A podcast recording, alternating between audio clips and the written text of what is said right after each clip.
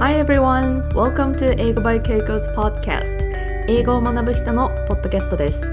ここではモチベーションを保つためのマインドの作り方や深掘りした英語の学び方、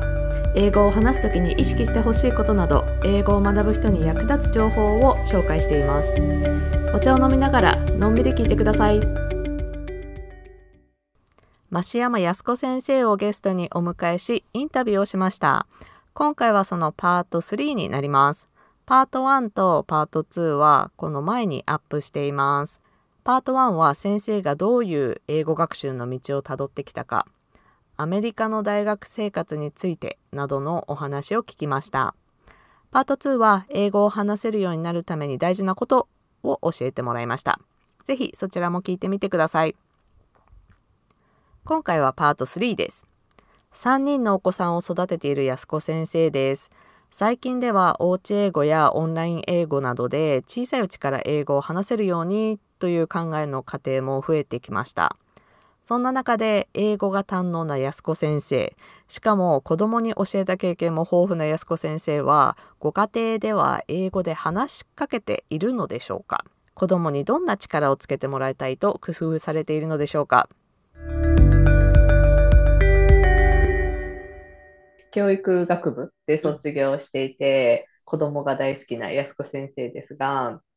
子供に教えた経験もあって、今でもお子さんのお友達に向けて英語を教えたりすることもあるということなんですが、ご自身のお子さんには英語で話しかけたり、英語を習わせたりとか、そういうのはしてますか？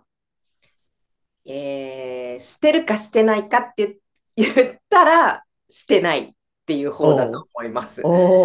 結構なんか今の時代なんだろうな、おうち英語すごい頑張ってる方とか、もうちっちゃいうちから話させようっていう流れが結構多い中で、ありますね、英語話せるのにそれはしてないってことですね。そうですね。自分も英語を話せるようになったのが、その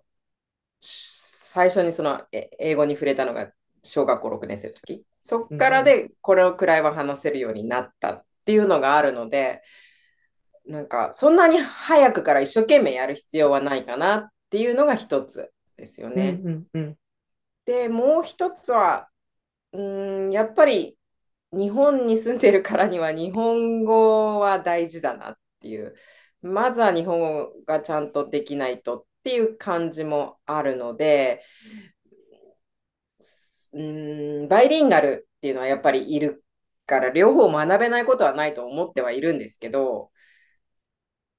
個人的にもその子供との信頼関係というか、そういうことに置いていくと日本語で話した方が子供にいろいろ通じるなって思っているっていう感じですね。そのもちろん英語に子供が慣れちゃえば英語で全てが通じるとは思うんですよ、その時点では。でも最初のそのブランク期間がやっぱできるのかなっていう、そのちゃんと通じない部分、英語で喋ってしまったがゆえに、コミュニケーションとしてちゃんと子供となんか向き合えない時間ができちゃうのかなっていう感じがちょっとしていて、それこれは完全に私の持論ですけど、そういうのもあって、無理にそのなんか英語を学ぶ必要はないかな。ただ英語は身近なものであるっていうのは感じてはもらいたいなと思っていて、単語とかちょこちょこ出したりとか、英語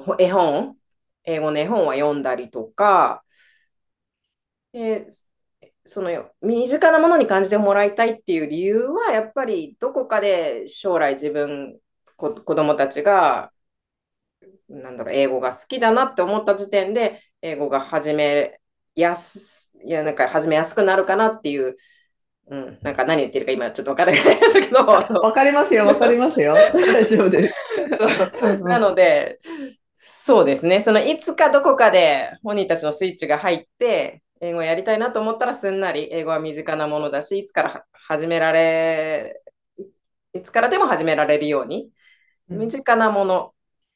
ていう感覚はあってもいいかなっていうくらいの英語しか教えてないです教えてはないです、だから、そのためには何をしてるんですか？絵本は、本当に絵本はたまに読んだりとか、うん、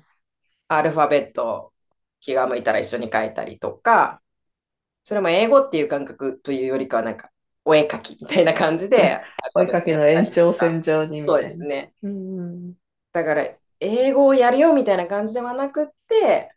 そのなんか生活の一部にちょっと英語があったみたいな感じの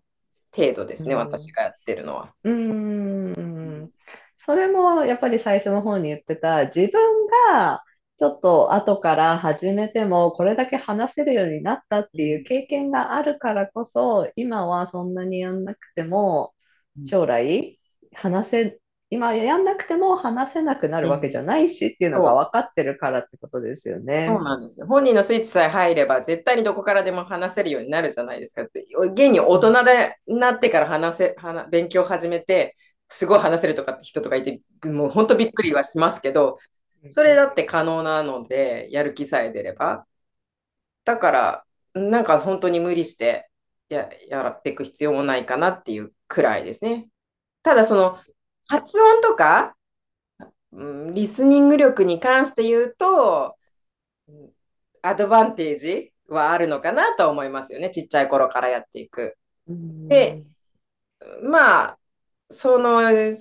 リスニング力のアドバンテージにまあつながるかわかんないですけど、どっかでつながればいいなくらいな感じで絵本読んだりとか、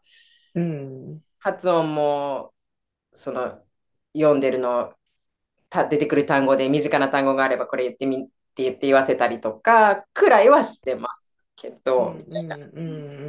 でもそのまた自分の言ったことをただという感じになるんですけど、発音リスニングに関してもですよ、まあ、発音かに関しても、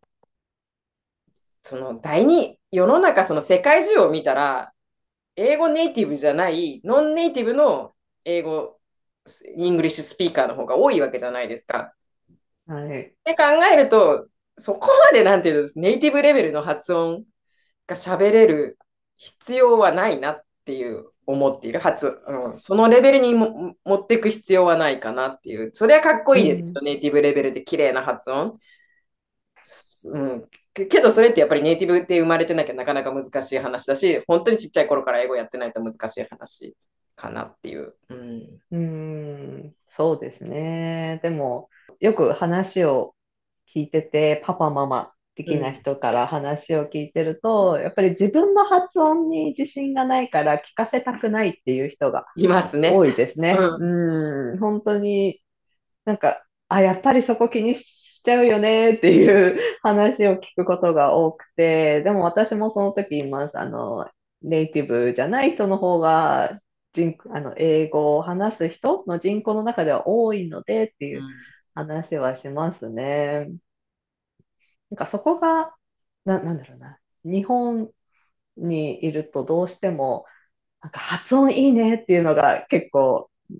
いいものとされてるっていうか、そうですね、発音がネイティブらしいっていうのは、すごい大事なものとして扱われるので、気にする人はすごく多いかなと思うんですけど。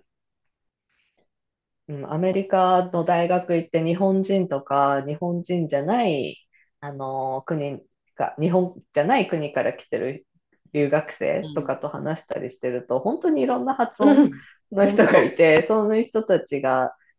そんな発音でもなんか成績がすごく良かったりだとかするので、そういうのを見てるとなんか発音別にねって感じはしますけどね。それも個性の一つというか、そんな感覚ですよね。その人の発音の、英語の発音とかもなんか含めて、なんかその人の個性現れてるなっていう感じが。で、そのなんか多様性とか言われてるこの時代なので、なんか全然そういうのはありだなっていう感じがしますね。で、だから話が戻ると、その子供たちにすごい必死になってやる必要はないかなっていう感じで。私は自分の子供に真面目には教えてないですね。なるほど。私も子供はいませんけど、もしいたとしたらそんな感じだろうなって思います。でもまたちょっと環境が違うと話も変わってくるのかなって思うのは、安子先生の場合ご家族が日本の人が多かったり、周りのなんですか、ご近所とか保育園とかそういったところも日本の環境だと思うので、その中で英語を安子先生だけが話しかけて頑張ってやってもっていう部分があるのかなと思いますね、それですね。それは本当にそう思います、やっぱり外で学んでくるなんか語彙数とかすごいですもんね、確かに、なのでさっきのなんかこう英語で頑張って話しかけてコミュニケーションが取れない期間がちょっとあるよりかはっていうのはなんかすごくわかる気がします、そう、あと英語というよりかはただその国際感覚みたいな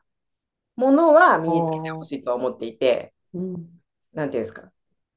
日本っていう国だけじゃなくていろんな人が世界にはいて、いろんな肌の色の人がいてとか、いろんな言語があってみたいな、なんかそれを知る機会は何かしらの形で与えたいかなとは思っているっていう感じですね。だから実はちょっと矛盾するんですけど、一度長男イオン通ってたことあるんですよ。でもそれ英語を学ばせたいというよりかはネイティブと触れ合う機会を与えたかった。でやっぱりそういう場って日本で普通に生活してたらやっぱりなかなかないので、ネイティブっていうか別に英語で話す人だけじゃなくてもいいんですけど、私的には中国人の方だったり韓国人だったりアジア系でもいいですけど、いろんな国があるっていう認識みたいなものは感じてほしいとは思います。ですけどやっぱ日本で単一民族じゃないですか。だからすごい日本にいるとそこは難しいかなと思ってたりもします、自分が英語を話せても子供には無理に英語だけで話しかけたり英語を学ぶ時間を設けるということはしていないようでしたね。安子先生自身がある程度大きくなってから英語を始めて話せるようになっているのを経験しているので、子供のうちからペラペラにさせる必要はないとのお考えのようでした。でも英語は将来必ず必要になるので身近に感じてもらうことが大事だとのことで、絵本などで英語で触れているみたいですね。小さい頃からやる利点もあると思いますが、やっていないからといって将来話せないわけではないですね。子どもの頃から身近に感じてもらい、英語を話すことの壁を取り除いておいたり、当たり前に英語を言ってみるという感覚を育むのはいいと思います。